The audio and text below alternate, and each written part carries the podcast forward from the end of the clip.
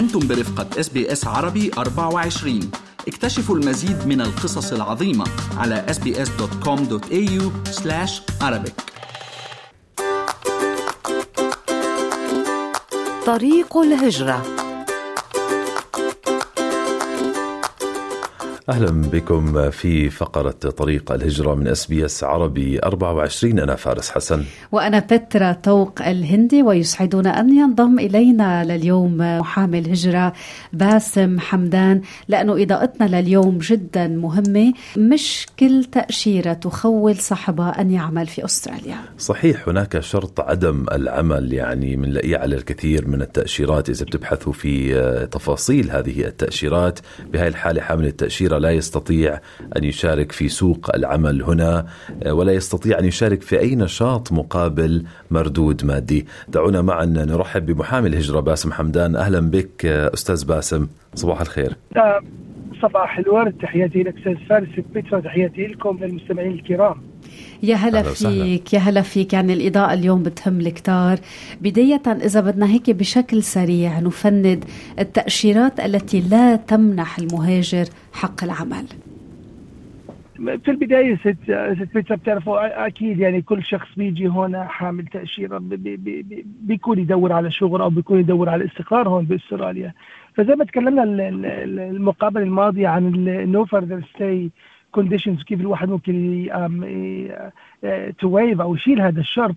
في آخر مقابلة أنا حكيت إنه من الضروري إن الشخص يفهم فعليا شو الفيز اللي موجوده على ال sorry شو ال conditions أو الشروط اللي موجودة على الفيزا تبعته. فمن أحد الشروط اللي إحنا دائما ال clients أو الناس بيسألونا عنها باسم أنا شو حقي؟ لإلي إني هون أشتغل باستراليا هل هو مفتوح أو لا. هلا أنا بالبداية بدي أذكر إنه في نوعين من الفيز بأستراليا. في فيز اللي هم ال bridging visas اللي هم هذول فيز التجسير اللي الشخص باخذهم بعد ما يصل على أستراليا لما يقدم على فيزا ثانية. وفي فيز اللي هم بعد ما بعد ال bridging visa اللي هم إحنا بنسميهم فيز فعلية أو فيز الأساسية أو substantive visa هلا في ال في ال substantive visas هذول أو الفيز الفعلية زي فيز الزيارة فيز الزواج فيز العمل فيز الدراسه شروط العمل فيها مختلفة من وحدة إلى وحدة أو من فيزا إلى فيزا.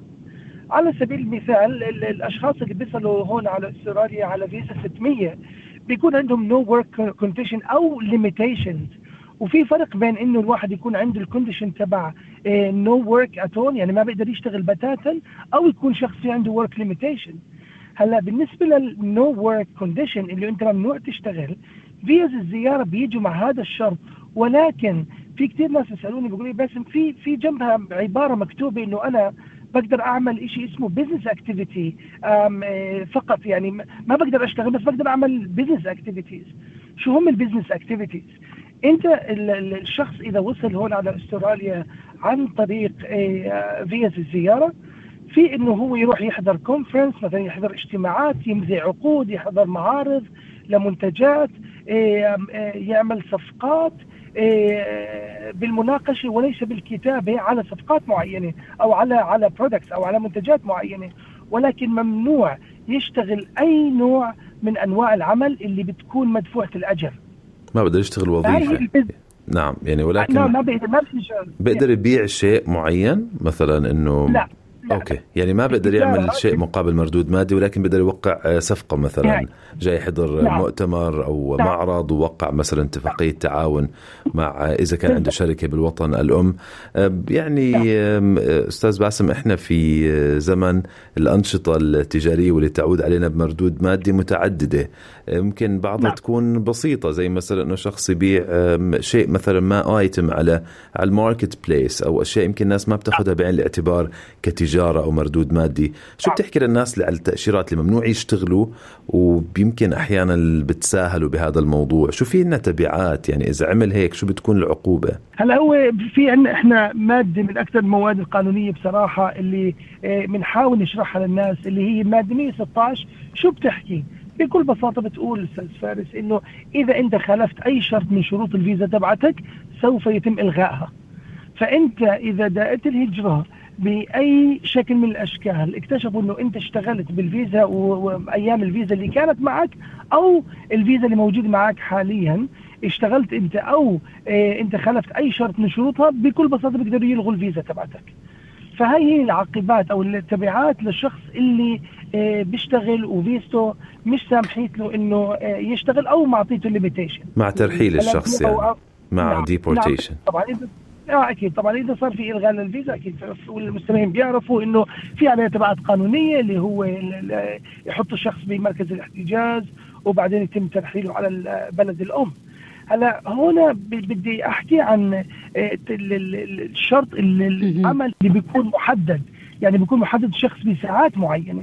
اللي هو بنقول إحنا عنه work limitations أو ساعات عمل محددة. عادة هذا الشرط إحنا متعودين نشوفه ب ال student visa أو فيزا الطالب. هنا من ناحية ساعات العمل. ساعات العمل نعم. يعني هون الشخص بيكون هون باستراليا حامل لفيزة الدراسة تبعته ما بيقدر يشتغل باستراليا أكثر من 24 ساعة بالأسبوع. يعني 48 ساعة بالفورتنايت أو كل أسبوعين.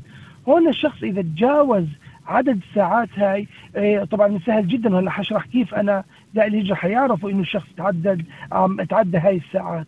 في حال الشخص تعدى 48 ساعة بالأسبوعين سوف يتم كمان إلغاء التأشيرة تبعته أو الخاصة في بناء على مادة 116 هلا كيف ممكن دائرة الهجرة يعرفوا إن الشخص هذا اشتغل أكثر. هل هي سهله باسم أو صعبة؟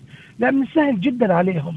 لأنه زي ما بتعرفوا أكيد صاحب العمل الآن إحنا قاعدين نعمل report every fortnight لل taxation office بأسماء الأشخاص اللي شغالين عندنا وكم ساعة اشتغلوا قديش أخذوا إيجار بال بالأسبوعين هذول أو لكل ساعة. فهون أنا إذا أنا على سبيل المثال كان في عندي شخص شغال إيه على ستودنت فيزا وأنا حطيت له 26 ساعة بالأسبوع. هنا بال 26 ساعة بالأسبوع راح تروح لدائرة الهجرة وراح يعرفوا إنه هذا الشخص إيه اشتغل أكثر من 24 ساعة لما يتواصلوا مع إيه مكتب الضريبة الأسترالي. فهنا من الخطورة إنه الشخص يشتغل بأستراليا أكثر من 24 ساعة إذا كان على فيزا الطالب هلا في احد الشغلات دائما إحنا بنسأل عنها انه باسم أنا مسموح لي اشتغل 24 ساعة بالاسبوع و48 ساعة بالفورتنايت. هل ممكن اشتغل 48 ساعة باسبوع والاسبوع الثاني ما اشتغل؟ دائما سؤال كثير مهم. لا. yes دائما صراحة الست بنقول له لا. انت حاطين لك اياه محددين 24 ساعة بالاسبوع 48 ساعة بال fortnight. so ما بتقدر تتجاوز لا الأسبوع اللي هو ال 24 ساعة ولا بال fortnight 48 ساعة. فلازم دائما الشخص يتبع شروط العمل تبعته. هلا في شروط ثانية بالنسبة للعمل إيه وهذه مش كثير يعني بصراحة إيه متعارف عليها ولكن ححكي عنها هيك بشكل بسيط. إيه في شرط اللي هو مش لازم تشتغل مع same employer أو نفس صاحب المصلحة أو صاحب العمل أكثر من ست شهور. هذا الشرط اللي هو إحنا كمان نعتبره من شروط ال work limitations أو تحديد العمل أو تحديد الساعات أو تحديد الأيام. هنا شو سببه يا ترى باسم يعني هذا الشرط؟ الخلفية يعني. نعم هلا هنا الشرط هذا دائما إحنا متعودين نشوفه بفيزا اللي هي working holiday visa 417 اللي هي فيزا العمل اللي لمدة سنة الأشخاص بيجوا عليها بيكونوا حاملين جواز الأوروبي. وبصراحة في من جماعتنا كثير ناس هنا موجودين بيجوا على هذه الفيزا. شروطها سريعا هو لازم الشخص يكون حامل جواز سفر أوروبي من 26 دولة ويكون عمره أقل من 35 سنة وفي بعض الدول 30 سنة. هذه الفيزا تنعطى لمدة سنة. أحد الشروط اللي عليها بقول لك إنه أنت مش لازم تشتغل مع نفس المصلحة أو صاحب العمل أكثر من ست شهور. يعني انت بس تقدر تشتغل ست شهور بوظيفة معينة بعدين لازم انت تغير صاحب العمل. مش لازم تقعد عنده أكثر من ست شهور. بس يعني منذ لحظة دخول الشخص إلى الأراضي الأسترالية تنطبق هذه الشروط صحيح؟ أي نعم 100% سو في حال وجوده هنا وتفعيل الفيزا تبعته لازم يتبع أو لازم يتقيد بهذه الشروط. هلا إحنا اللي كنت أحكي عن الموضوع إنه ليش واستاذ فارس سالني سؤال مهم صراحة. ليش شو الغاية من إنه أنا أحدد له ست شهور يشتغل عند صاحب مصلحة واحد؟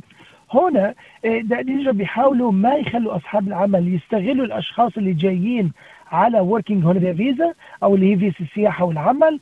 وكمان يعني ما ما يصير عليهم احتكار. إنه أنت بتيجي عندي تشتغل عندي سنة كاملة. بدهم يخلوا الأشخاص هذول يتوزعوا بين المصالح يتفرقوا بمناطق أستراليا ويجربوا شغلات متعددة.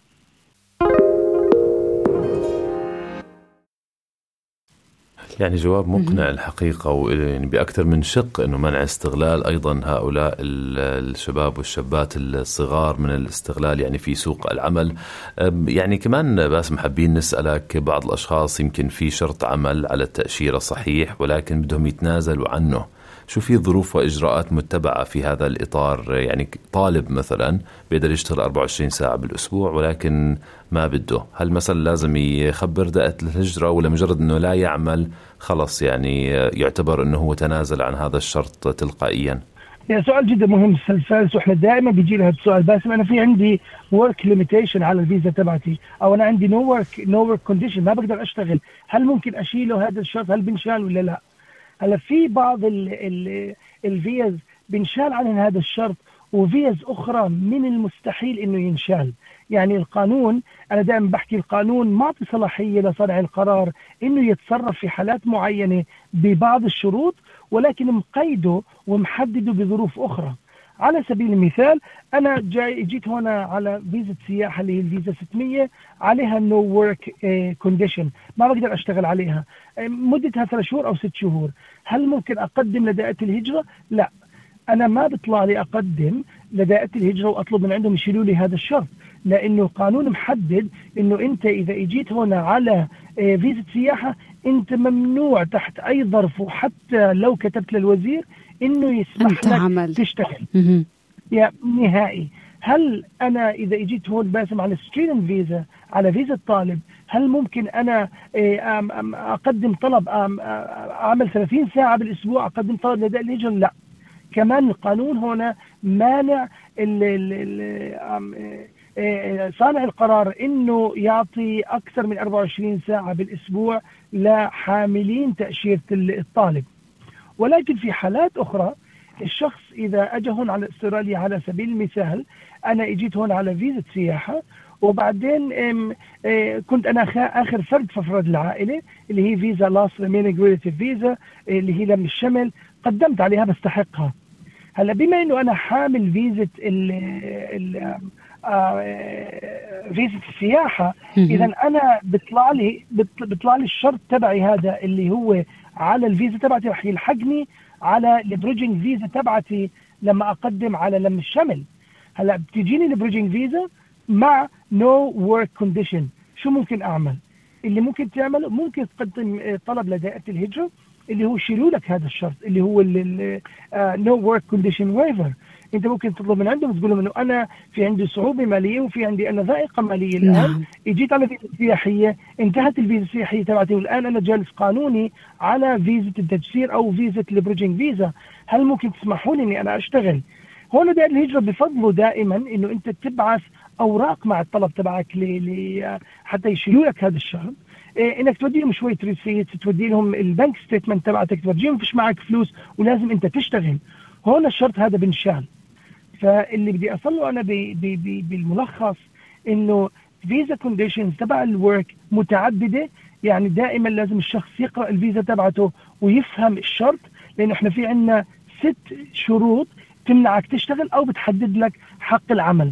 فلازم دائما إنه أنت تتفرج على أو تطلع على ال condition الموجود عندك وتشوف هل أنا ممنوع هل ممكن أشيله ممكن ما أشيله هذا الشرط أو هل ممكن أشتغل أنا full time أو محددين لي آه، بالقانون كم ساعة أشتغل. يعني إضاءة جدا مهمة أستاذ باسم بين تحديد آه، حق العمل وبين شرط عدم العمل. أنا بدي أشكرك من قلبي على تفنيد كل هذه النقاط لأنه بفتكر هالموضوع بهم الكتار من المهاجرين والزوار. إيه طول عمرك يا رب العالمين. ست بيترو أستاذ فارس جدا شاكر لكم وأنا دائما صراحة بشكركم اللي أنتم يعني حابين إنه إحنا مجتمعنا والمستمعين الكرام يكونوا مطلعين على الشغلات هاي أو على ال على ال شروط الفيزا تبعتهم وال والامور الأخرى الخاصه بالفيزا تبعتهم. أنا شاكر جدا لكم وبتمنى لكم يوم جميل كمان وللمستمعين الكرام. وإحنا كمان شكرا جزيلا لك على جهودك معنا في هذا البودكاست ونشير في نهاية هذه الفقرة أن المعلومات الواردة فيه على سبيل المعلومه المعلومة العامة. إذا عندكم طلب تأشيرة آه، يفضل أن تقوموا باستشارة محامي أو وكيل هجرة. استمعوا الآن إلى الموسم الثاني من بودكاست أستراليا بالعربي، أحدث إصدارات إس بي إس عربي 24 يأخذكم في رحلة استقرار بعض المهاجرين العرب ويشارككم بأبرز الصدمات الثقافية التي تواجههم عند وصول وصولهم إلى أستراليا.